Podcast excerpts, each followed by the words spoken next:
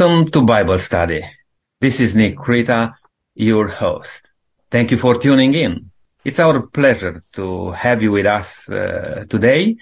And you know, you can be part of this program by sending us a text message or maybe write an email with a question or a thought which you may have in regard to this program. We'll love to hear from you and uh, we'll be willing to answer some of your questions as you would like to share with us. Today we have a very interesting uh, topic to talk about the New Testament hope. It's wonderful to talk about hope in these days of trouble and uh, hardship. I would like to welcome our panel for today and uh, I will say hello to Denise. It's good to have you with us. Lovely to be here. Thank you, Nick. Brenton, thank you for joining. Thank you, Nick. It's um, always a privilege to share God's word. Len, it's good to have you with us too. Thank you, Nick, and hello, listeners. Lydia, it's good to have you part of this. Mm, thank you so much. I feel very delighted. Will, it's good to have you part of the discussion today. Thank you, Nick. It's uh, when talking about hope, I'm in. Wonderful. Jerry, it's good to have you with us today. Thank you for joining the program. Yes, thank you, Nick. It's uh, yes, wonderful to be here again. I would like to mention that um, you know we really appreciate your uh, work you put into this uh, Bible study because you are going to facilitate this discussion uh, today, mm. and it will be wonderful to learn about uh, the blessed hope. Would you like to take us through? Yes, thank you, Nick. Um, yeah, the New Testament hope. Beautiful, beautiful subject. And, um, we've got some very interesting verses to cover. And uh, I'd like to start by asking Brenton if you could please read a, a verse from First John chapter five. In fact, two verses, verse 11 and 12 and comment, please. Certainly. The texts read this way, and this is the testimony that God has given us eternal life, and this life is in his son. He who has the Son has life. He who does not have the Son of God does not have life. Jerry, it's pretty uh, clear here that eternal life, as we understand it, as Christians understand it, and as those who may come to accept Jesus will understand it, eternal life is not some sort of commodity. Eternal life is accepting a person. In this case, it's uh, Jesus Christ. And God has given us evidence of that by sending his son. And his son is the one through whom eternal life is obtained. I was thinking at the same time of a text in Acts. The Philippian jailer asked a question in Acts 16 verse 31. He said, what must I do to be saved? Mm-hmm. The answer was believe on the Lord Jesus Christ and you will be saved, you and your house. Um, the word believe suggests more than just an intellectual assent, saying, yes, I accept Jesus as my savior. Yes, I agree that he probably was, uh, died on the cross for my sins. It goes deeper than that. In the book of Revelation, it tells us that we should actually have a relationship with him. Jesus says, I stand at the door and knock. If anyone opens the door, uh, I will come in and dine with him and he with me. It, it indicates that when you accept Jesus, you enter into a most inter, intimate relationship. And that's uh, the start of eternal life. Yeah, that's interesting that you uh, put it that way. You know, this verse, this verse in particular, is a bit of a loaded statement in a way because we live yes. in a time of, of political correctness, don't we? Where everything yes, is inclusive. So. Mm-hmm. You hear that word inclusive. Um, whatever people want to believe, uh, that should be respected, and that's that's fine. But uh, when you look at this particular verse, it would appear to say, in fact, it does say, that eternal life is only found in Jesus Christ. Yeah. Now we live in a world with uh, other major religions that have their own ideas about mm, eternal sure. life. Should we be able to uh, say that eternal life exclusively is only found in, in Jesus Christ? I believe so, yes. So how do we go about um, sharing this concept with those of other religions?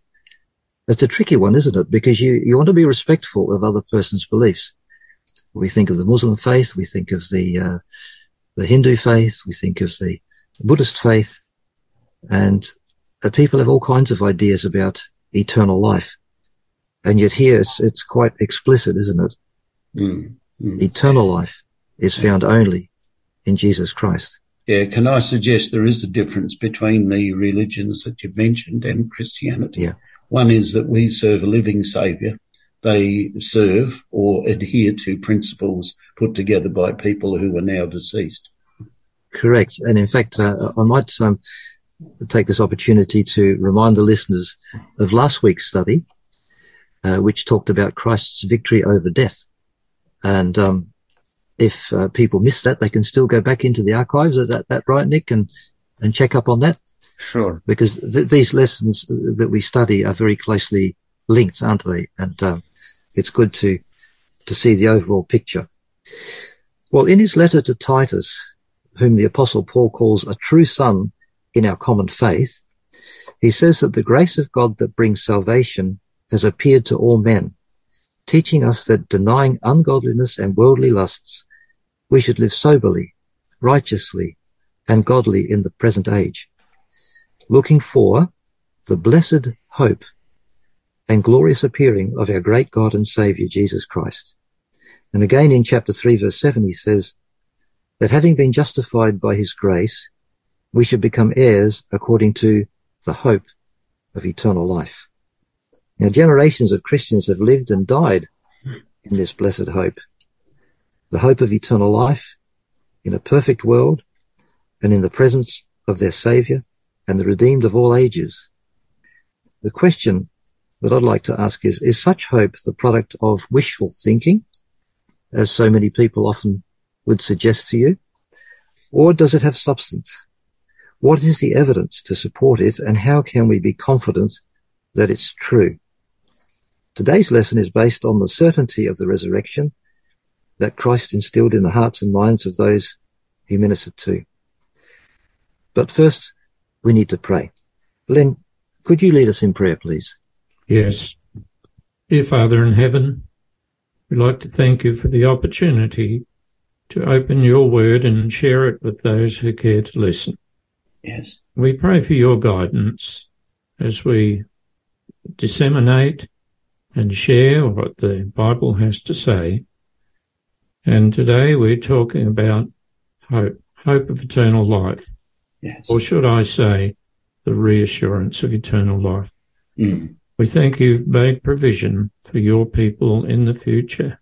Yes, Lord. And as a panel, we look forward to the time when Jesus will come again and we can, uh, we will be changed at that time to spend eternity in your presence. What a gift. And we pray, Lord, today that the Holy Spirit also might impress the minds of our listeners to also have that hope, that reassurance. These things we pray in the name of Jesus, our Saviour. Amen. Amen. Thank you, Len. Now, Denise, uh, for Christ and the apostles, the Christian hope, the hope of the resurrection to eternal life, was like a central pillar supporting the structure of faith. It wasn't a new hope, but rather the unfolding of the ancient hope already nurtured by the patriarchs and prophets. This hope sustained millions of believers since ancient times. Can you um, give some thoughts on that? Uh, if I'm th- thinking of um, Hebrews 11 is, is an interesting chapter, but you may have uh, had a, a passage that you wanted to share with us or some thoughts. Yes, Jerry, I'd like to look at John chapter 8 and verse 56, where it says, Your father Abraham rejoiced at the thought of seeing my day. That is the uh, second coming of Jesus and the resurrection. He saw it and was glad. So um, he had the assurance of the resurrection along with the second coming of Jesus. And that was clearly um, a blessed hope for Abraham, and it's something that we can also uh, hope for in the future. Mm. Yeah, I, I mentioned uh, Hebrews 11. I love that chapter because it starts with a, an intriguing verse, in verse one, if I can just quote it from the New King James Bible, it says here, now faith is the substance of things hoped for, the evidence of things not seen. It's a wonderful verse, substance. It's real. And, you know, we talk about hope. Len, you mentioned reassurance of the resurrection. I think that's a nice way of putting it because hope in the way it's generally used is uh, something that you're not 100% sure of. You hope it might be so, but you're not exactly uh, convinced or maybe sure that it's going to happen. And I know this is a totally different thing, but uh, recently they had uh, what was it, Powerball or something, where they had 150 million dollars up for, for, for, grabs, and I heard them say on the on the news that um, half of the adult population in Australia bought a lottery ticket in the hope that they would win it. Um, but but our hope is not like that at all. Our hope has substance. We know and believe that um, we can have that assurance that the resurrection is there as a fact. Jerry, um, um, may I comment that uh, yeah. with lotteries and writing exams and so on, there's always the chance of a future strike or a future happiness or a future yeah. hope. It's not yeah. so with the resurrection.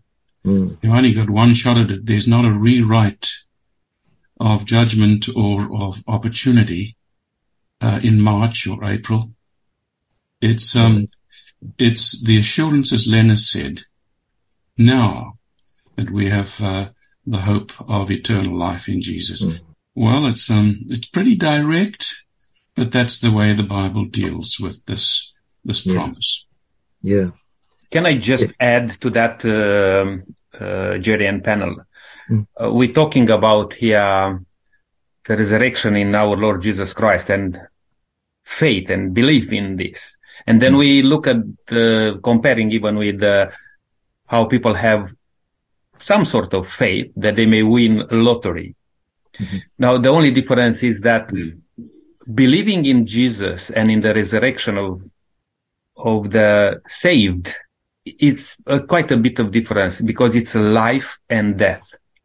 You see, if you don't uh, win the lottery, that's okay. You can move on. You know, you continue with your life. But if you uh, gamble your eternal life, mm. I think that's a big difference. That's very true, Nick. With with a lottery, usually there's only um, an individual who wins or a, a group, a, a mm. small group. But with um, the resurrection and the second coming, all of us are invited to be part of this. Yeah. So it's for everyone. Yes. Yeah. Again, I want to just go quickly to uh, Hebrews chapter 11. I find it um, very encouraging for us living in this time of this history that we can uh, we can and see how they hoped for a better life but their hope wasn't a, a vain hope. They, they had a firm belief that one day they would um, be in the place where they really should be and wanted to be.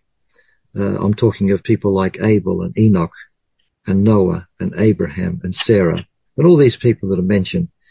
And in verse 13 of Hebrews, it says, these all died in faith, not having received the promises, but having seen them afar off, were assured of them embraced them and confessed that they were strangers and pilgrims. Uh, so they were looking forward to a heavenly country, it says in verse 16, but now they desire a better, that is a heavenly country. So that's, that's the, the beautiful hope that they had and lived with and died with. And so too can we. Yes, Brenton. I think uh, an important point here, and some of us have touched on it already, but this faith that you were reading about in Hebrews 11 that these patriarchs had, mm. at the end of their lives, every single one of them died what I would describe as a triumphant death. They didn't die a death that had no hope attached to it. Mm. They didn't die in a hopeless state. They all died in the full assurance that they would be resurrected. Now, yeah. when we share the gospel with people today in 2022, we need to be able to share it with them in a way because we believe it ourselves personally that we will see Jesus face to face, whether we're laid asleep or whether we're awake when he returns. Either way, we have the confidence that we will see him again. That's the confidence that I believe is necessary to be able to share hope with a world that is in a fairly hopeless state at the moment. Absolutely. I had a friend uh, a couple of years ago who, who passed away, an older man, and um, I spoke to him shortly before he passed, and he said, "I want to be buried in my pajamas because I know that I'm only going to sleep. I know. That when Jesus comes, He'll wake me up." He had that absolute conviction, and I thought that yes. was a fantastic testimony, mm-hmm. which I brought out, by the way, um, um, on the day of his funeral to those who came. Yes, yes, Nick. We mentioned uh, Abraham, and I just would like to draw this uh, point here. You know, the three monotheistic religions, mm. they all uh, look up to Abraham. Mm. But it's interesting that some of those, for example, let's say uh, uh, even Judaism, not accepting Jesus as uh, our savior and redeemer, or even Islam. It's good enough to say that, yeah, we believe in one God, but do you accept what God is teaching you and what Jesus was uh, confirming in his time on this earth?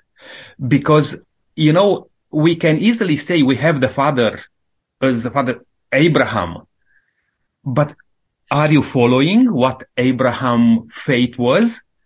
or you or you are just a descendant or just proud of being descendant of Abraham. I think this is the the point that we need to have a relationship with our Lord Jesus Christ and understand his teachings. Yes, a good point, Nick. Um, now we've mentioned already a number of people um, from Hebrews 11. Um, Len, can you give us two more examples from the Bible of those who believed in the hope of the resurrection. Yes, well, we go back almost to creation, and the uh, the patriarch Enoch is mentioned. And in Jude, book of Jude, the second last book of the Bible, it says Enoch, the seventh from Adam, prophesied about these men. See, the Lord is coming with thousands upon thousands of his holy ones to judge everyone and convict all the holy, unholy, uh, ungodly, sorry, of all the ungodly acts they have done. And so on. It's talking about Christ coming in judgment. Now, I want to point out something here. There are plenty of people who believe that when they die, a, their conscious entity goes to heaven. Now, in some versions of the Bible, it says this. Now Enoch, the seventh from Adam, prophesied about these men, also saying, Behold, the Lord comes with ten thousands of his saints, which makes it sound as if the righteous dead have already gone to heaven. But I'm reading from the NIV and it says of his holy ones. And there's a note in my study Bible that says referring to angels.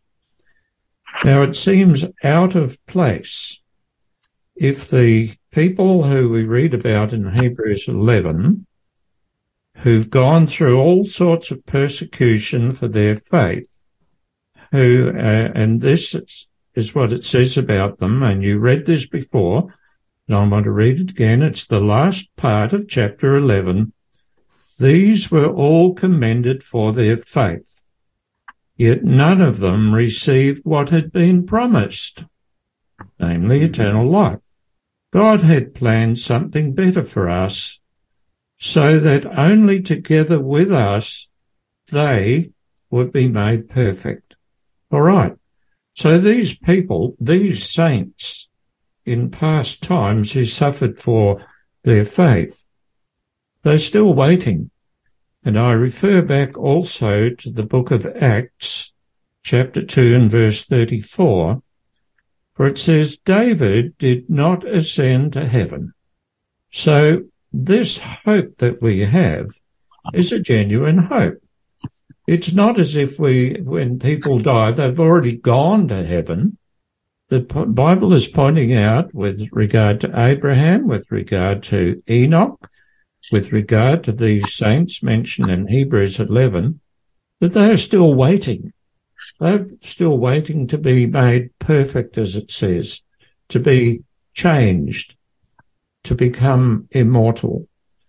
So there are at least three cases.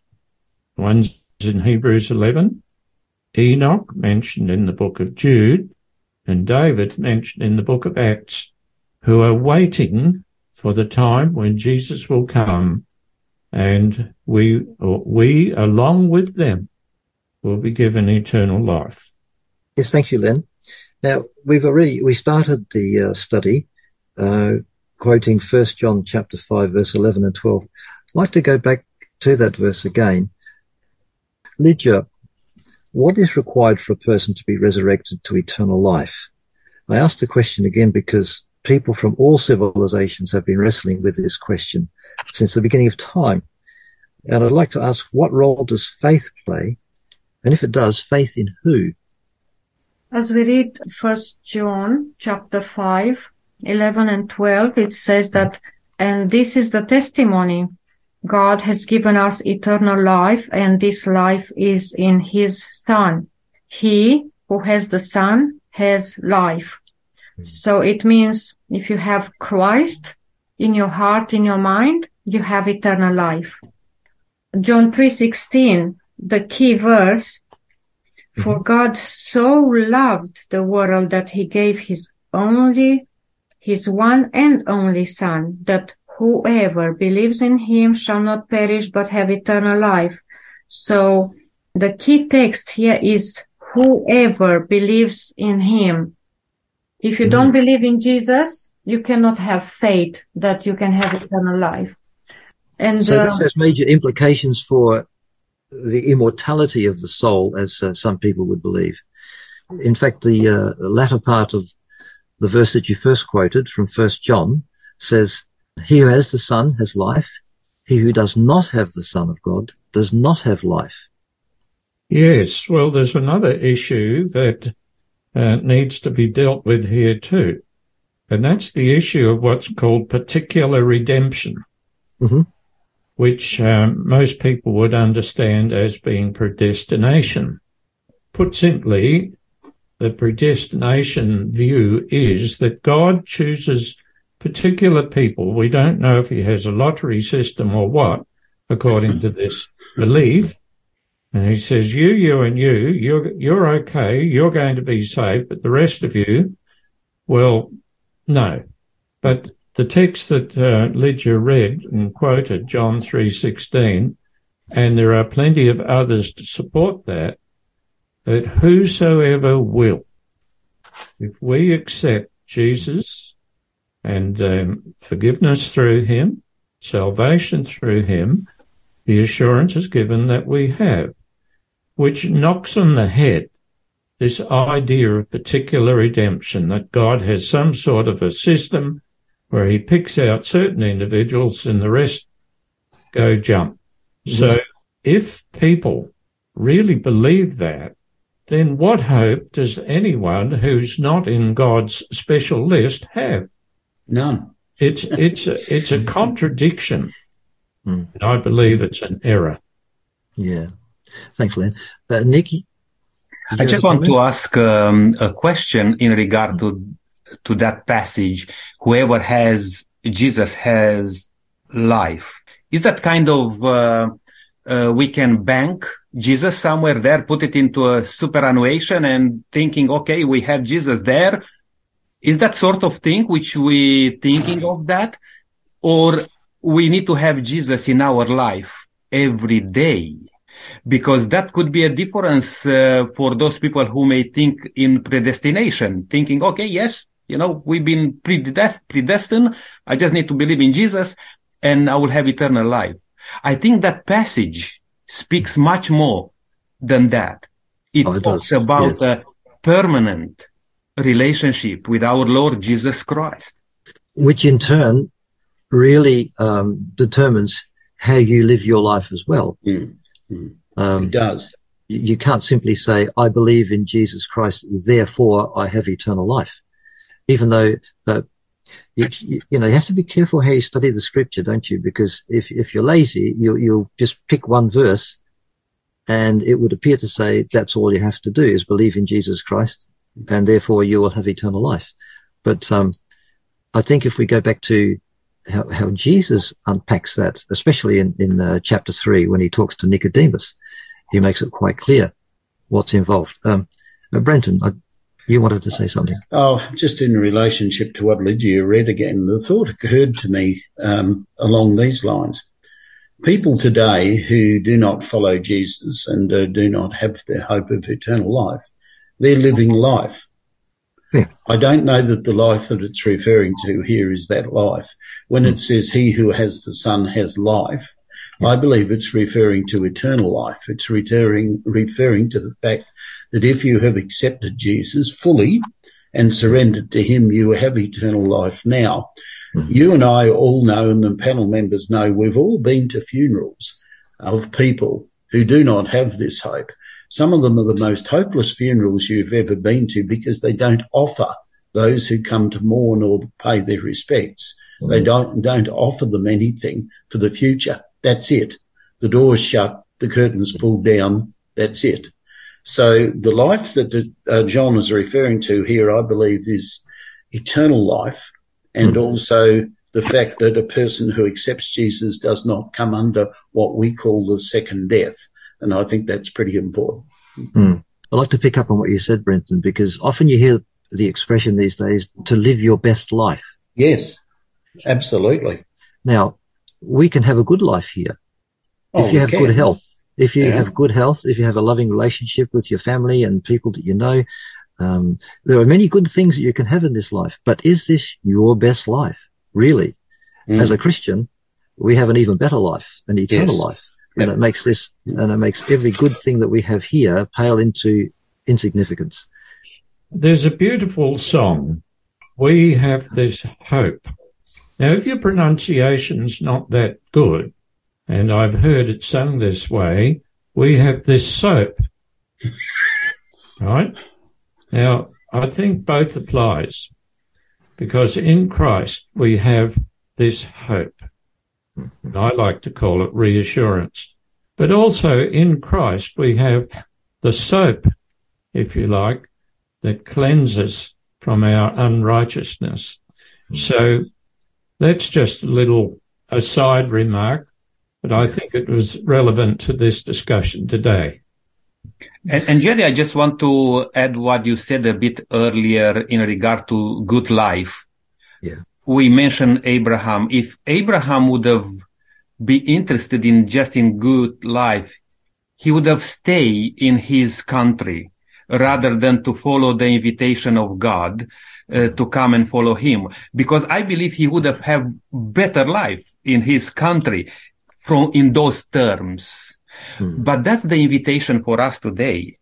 My dear friend, even listening today, you may uh, go through some difficult times. You may have hardship. Uh, you may follow God. You may give your life to God and asking yourself why these things are going wrong in my life.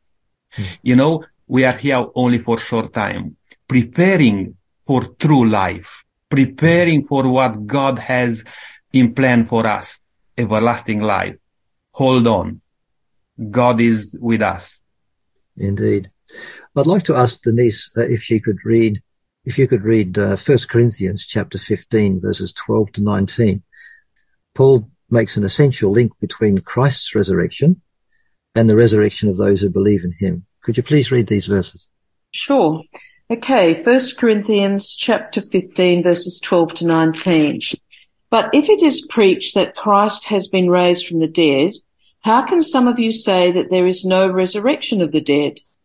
If there is no resurrection of the dead, then not even Christ has been raised. And if Christ has not been raised, our preaching is useless and so is your faith.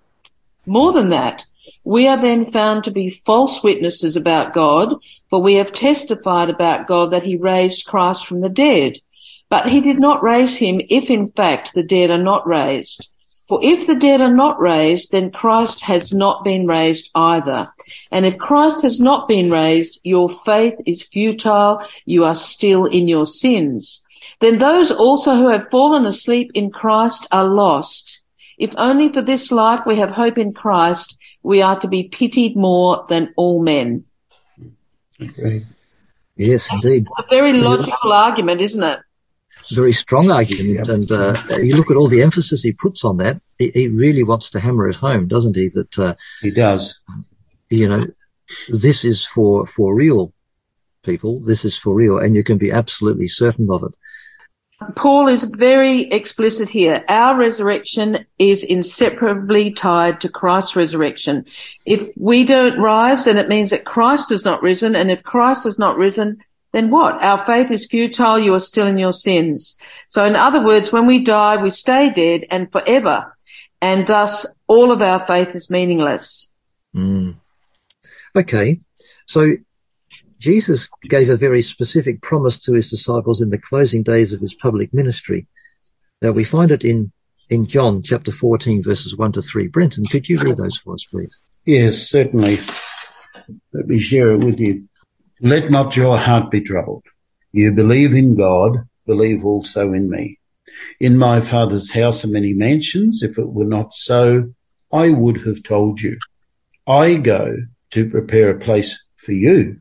And if I go and prepare a place for you, I will come again and receive you to myself, that where I am, there you may be also. Jerry, it's one of the great promises of God's word. Mm. But I want to refer just firstly to the first part of verse one. Let not your heart be troubled. Mhm. Why would their heart be troubled? Contextually, Christ has told them three things so far. He's told them that uh, one of you is going to betray me. He's told them that I'm going away and I'll be away from you. And the third thing he said is to Peter is when Peter said, Lord, I don't know where you're going, but I'll lay down my life for you. He said, Peter, before the day is, before the evening is over, you will deny me three times. Mhm. So really this is being said to reassure the disciples that despite the previous statements he's made, here he's actually telling them, I'm going to prepare a place for you. I think the qualifying comment in John 14, 1 to 3 is he did not state when he would return. Mhm. He simply stated that he was going away, but the term mansion, some uh, modern translations of the Bible use other words for this. Um, the Greek actually is fairly interesting because the Greek actually is a, a place of abiding. It's not a temporary abode. It's a permanent abode. It's not like going to a motel where you spend a night or two and then you move on to the next motel. Um, when he t- says, I'm, I've gone to prepare a place for you, and in my father's house there are many mansions, these are permanent abiding places. He's giving the disciples, I believe, a sense of security that even though they have no idea what's ahead of them in the next 24 hours, he has promised them he's gone to prepare a place for them. And you know what? That promise is just as relevant today. How many people have we laid to rest? We've stood around graves. We've been in churches. We've been in funeral parlors where these verses have been read and they give us comfort. They give us hope because they assure us based on Christ's own words that it is 100% going to happen. He has mm. gone to prepare a place for us and he will come back and take us to be with him. Amen. Beautiful promise. Now, four times in the book of Revelation, Jesus stated, I am coming soon. Sometimes it's translated as quickly. Yes. Uh, the expectation of his soon coming drove the mission of the apostolic church and filled the lives of countless Christians throughout the genera- uh, centuries with hope. But generation after generation has died, and this promised event has not yet occurred, and thus many are inquiring, how much longer will we have to preach that Jesus is coming soon? But Nick, how do you understand the concept of soon? And, and can you explain the apparent delay? Yeah, that's a very interesting question, uh, Jerry. And uh, Yeah, I, would like to just bring your attention to a passage in uh, Second Peter, chapter three, uh, because it says here, uh, verse three, for example, says, "Knowing this first, that scoffers will come in the last days, mm-hmm. walking according to their own lusts." And verse four saying, "Where is the promise of His coming?" For since the fathers fell asleep, all things continue as they were from the beginning of creation. Of course, there are many people who will um, challenge those faithful, asking them, where is that promise that Jesus is coming soon? It's almost 2000 years since Jesus promised all those things. Where is that promise of coming soon? And I think uh, this is a question which we really need to answer through our own experience and faith in Jesus Christ. You know, if I could go even a bit further in this chapter in verse 10, yeah, verse 10, it says, but the day of the Lord will come as a thief in the night, in which the heavens will pass away with a great noise and the elements will melt with fervent heat, both the earth and the works that are in it will be burned up. You see that verse which says that Jesus comes as a thief. How soon is that? How urgent is that if you think of this, that tonight maybe a thief will rob your house How soon is that? You know, we cannot measure these promises in time. We have to measure it in our relationship with Jesus and our belief in Jesus. Mm. Denise.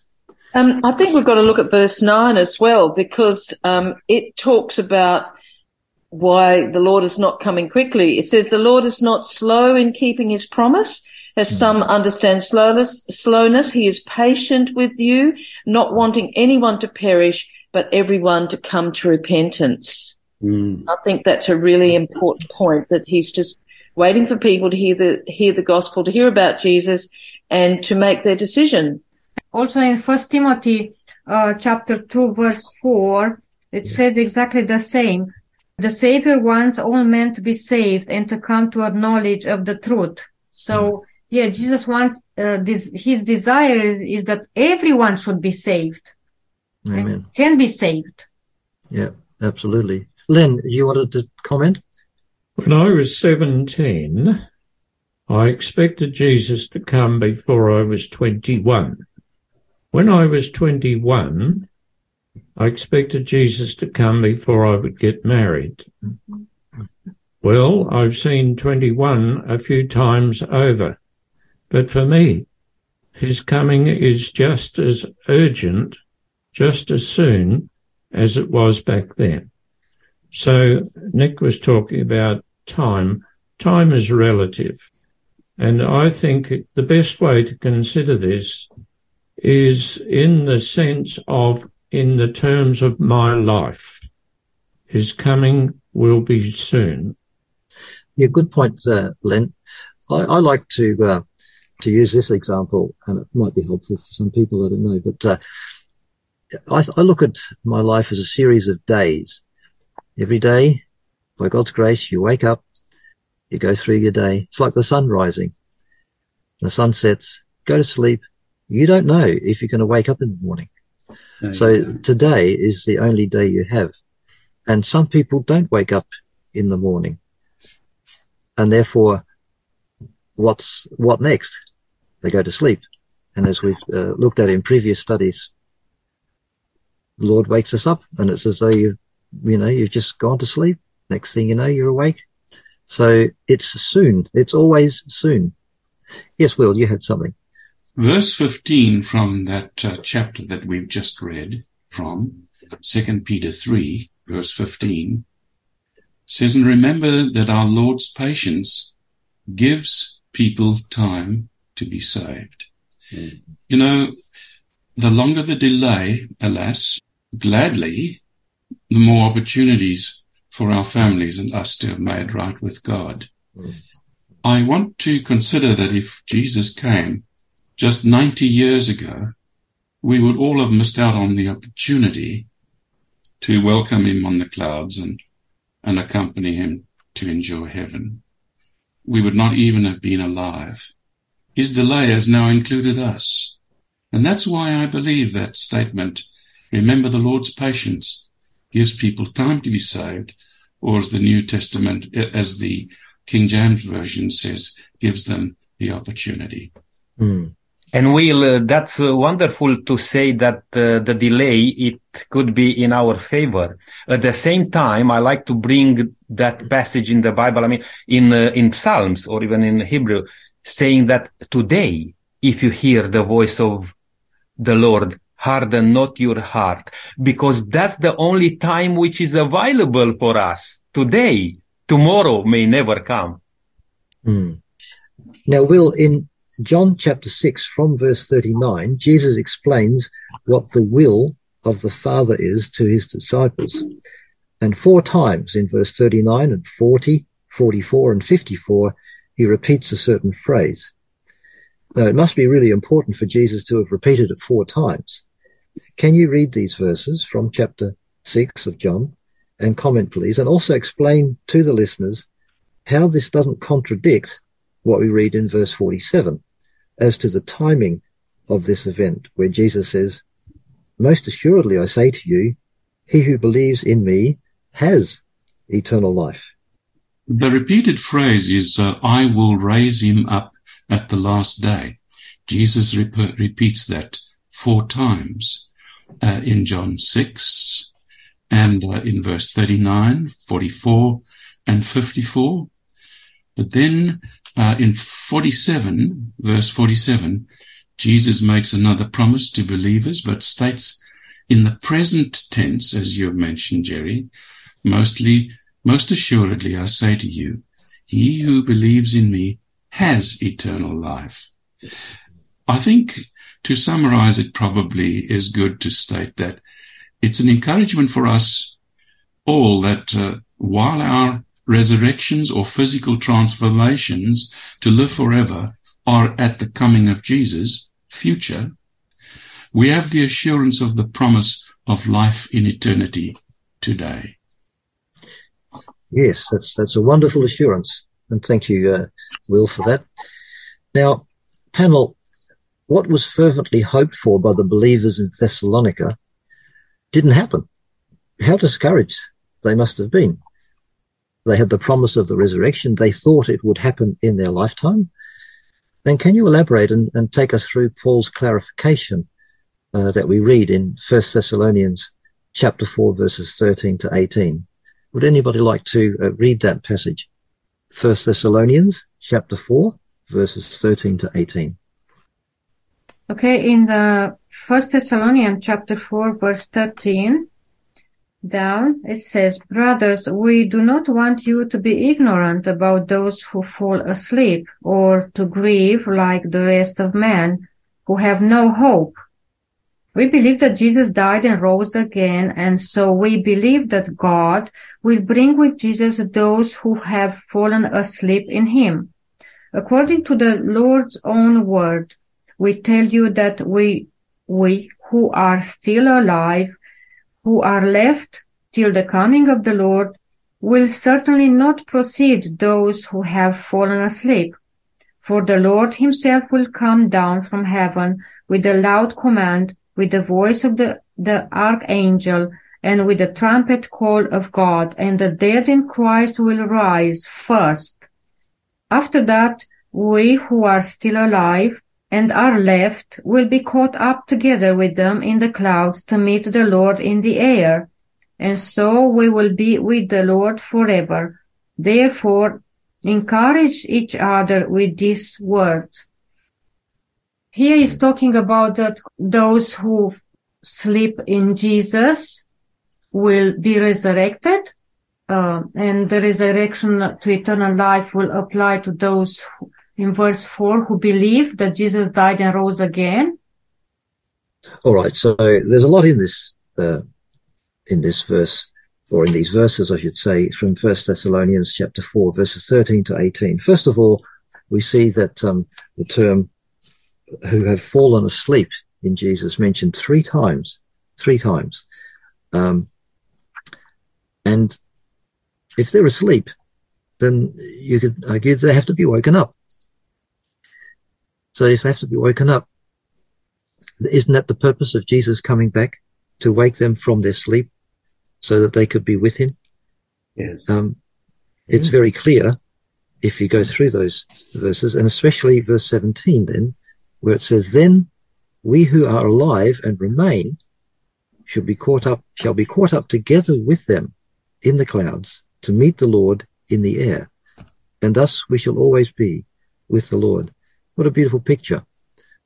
Would anybody else like to add a comment there? Yeah, I just want to, I wanted to say here that um, those people in Thessalonica, if they were discouraged by seeing that their time is up on this earth, um, the beautiful um, passage here is that the those ones who are asleep, who passed away, they are even more privileged because they will be the first resurrected, and then we will be caught uh, with Jesus in the air. We, Apostle Paul is kind of encouraging them. There's nothing to be discouraged about uh, going to rest, going to sleep.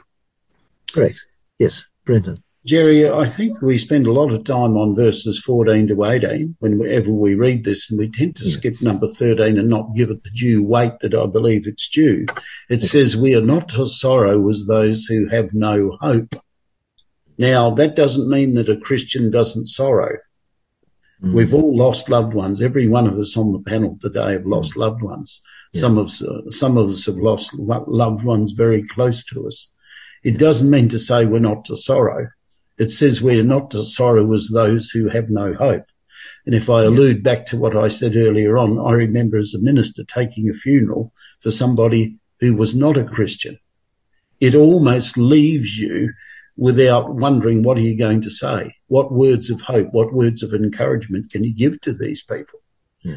Um, you can give them the biblical hope. That's that's all you can give them.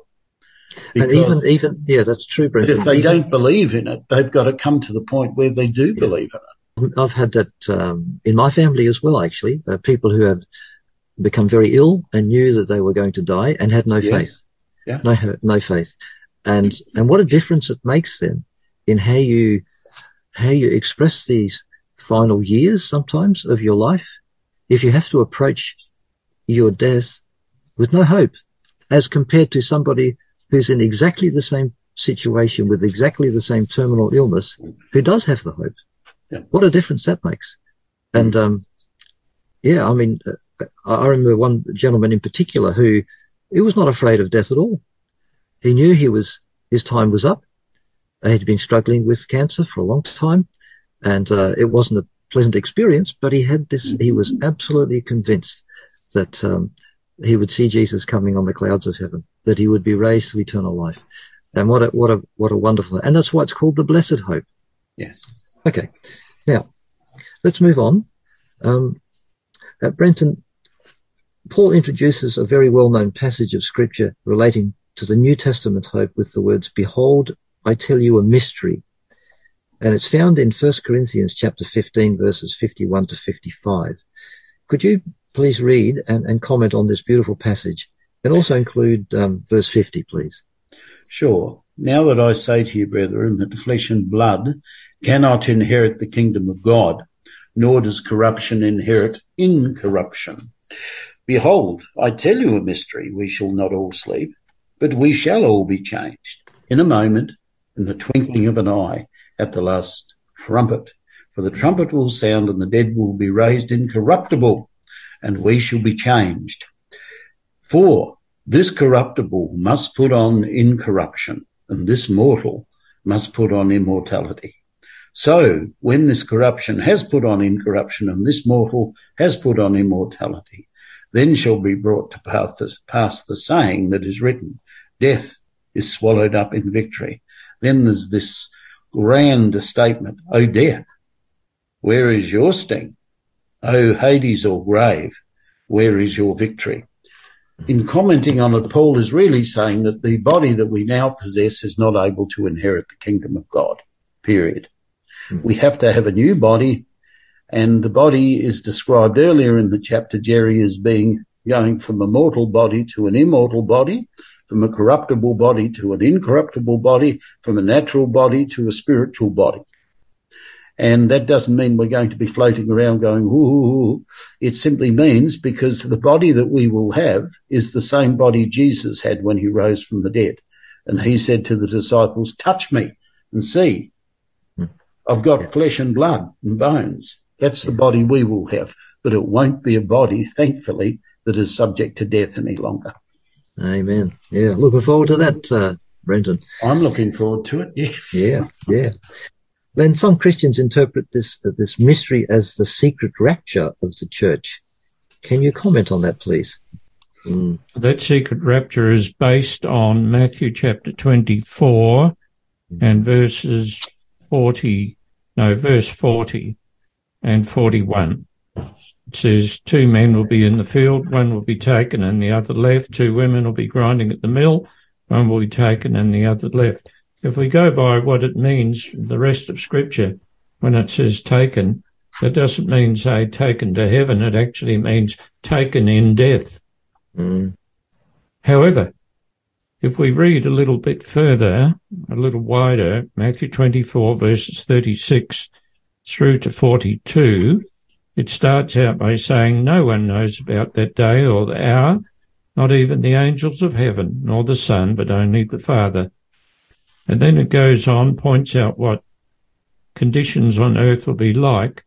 And then in verse 42 of Matthew 24, it says, Therefore, keep watch, because you do not know on what day your Lord will come. Now, this is actually given as a warning. And if the saints are already in heaven, why is a warning necessary for the coming of Jesus? It just doesn't fit. The warning there is for people who love the Lord that may have the possibility of losing their faith. And it's uh, good advice for us Christians in these modern days. Keep watch because you don't know on what day the Lord will come. It Absolutely. doesn't, it doesn't support the secret rapture, mm. but it does support the idea that we've been sharing with you uh, for the last few weeks that when we die, we die completely. Mm. Body, and mind and all. Yes. Thank you, Len. Will, you had a comment? Concerning the secret rapture, the dead we have read, and Brenton read the, the chapter, the dead are raised by a loud voice, calling out all over the world to raise the dead in every country around the globe. And there's a loud sound of a trumpet. That doesn't sound very secret and silent to me. Everyone will know together what when that happens. No mystery, no quiet slipping away to paradise. I reckon the Bible is pure and, and is clear. Yes, absolutely. Well, listeners, as we come to the close of our discussion on the blessed hope found in the New Testament, and indeed throughout the whole Bible, let us rejoice in the assurance of the resurrection and the certainty that just as Jesus was raised from the dead, so God will in the same way, in like manner, or as Paul says, even so, call the sleeping saints from their graves and then take them with him to heaven. As author Ellen G. White writes in her book, The Acts of the Apostles, precious consolation, glorious hope, not only to the church of Thessalonica, but to all Christians wherever they may be. I'd like to thank the panel and you. Thank you, listeners, for spending some of your time with us. It's been a blessing for us to open God's Word and study it together. And we trust that you too may have received the blessing as you contemplate the beautiful biblical teaching of the resurrection when Jesus returns to take us to our eternal home. Will, could you uh, close our discussion with a word of prayer, please? Sure. Dear Lord, we confess with fear that without the resurrection of Jesus and his second coming, we are dead and dead in our sins. No life, no reward of eternity, only what might have been. We pray that you will accept us today in the hope of our Saviour's return, and may we share this hope with all around us, that all may heed to call the call to abundant life and life in eternity in Jesus' precious name. Amen. Amen.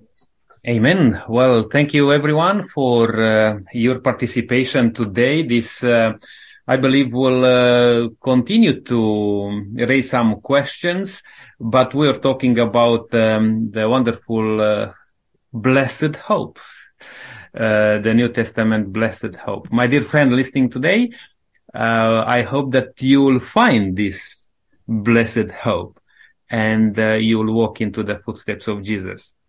Now, if you like to send us a question, you may have a, a question in regard to this topic.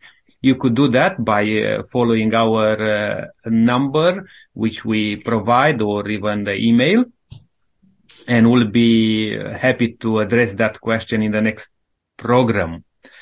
Also, if you like the book which um, Jerry just quoted from, The Acts of the Apostles, that's a wonderful book, actually please send us a request, a text message or an email uh, with that book and we'll be happy to provide for uh, you, our dear uh, listener. May God bless you and have a wonderful walk in the footsteps of Jesus.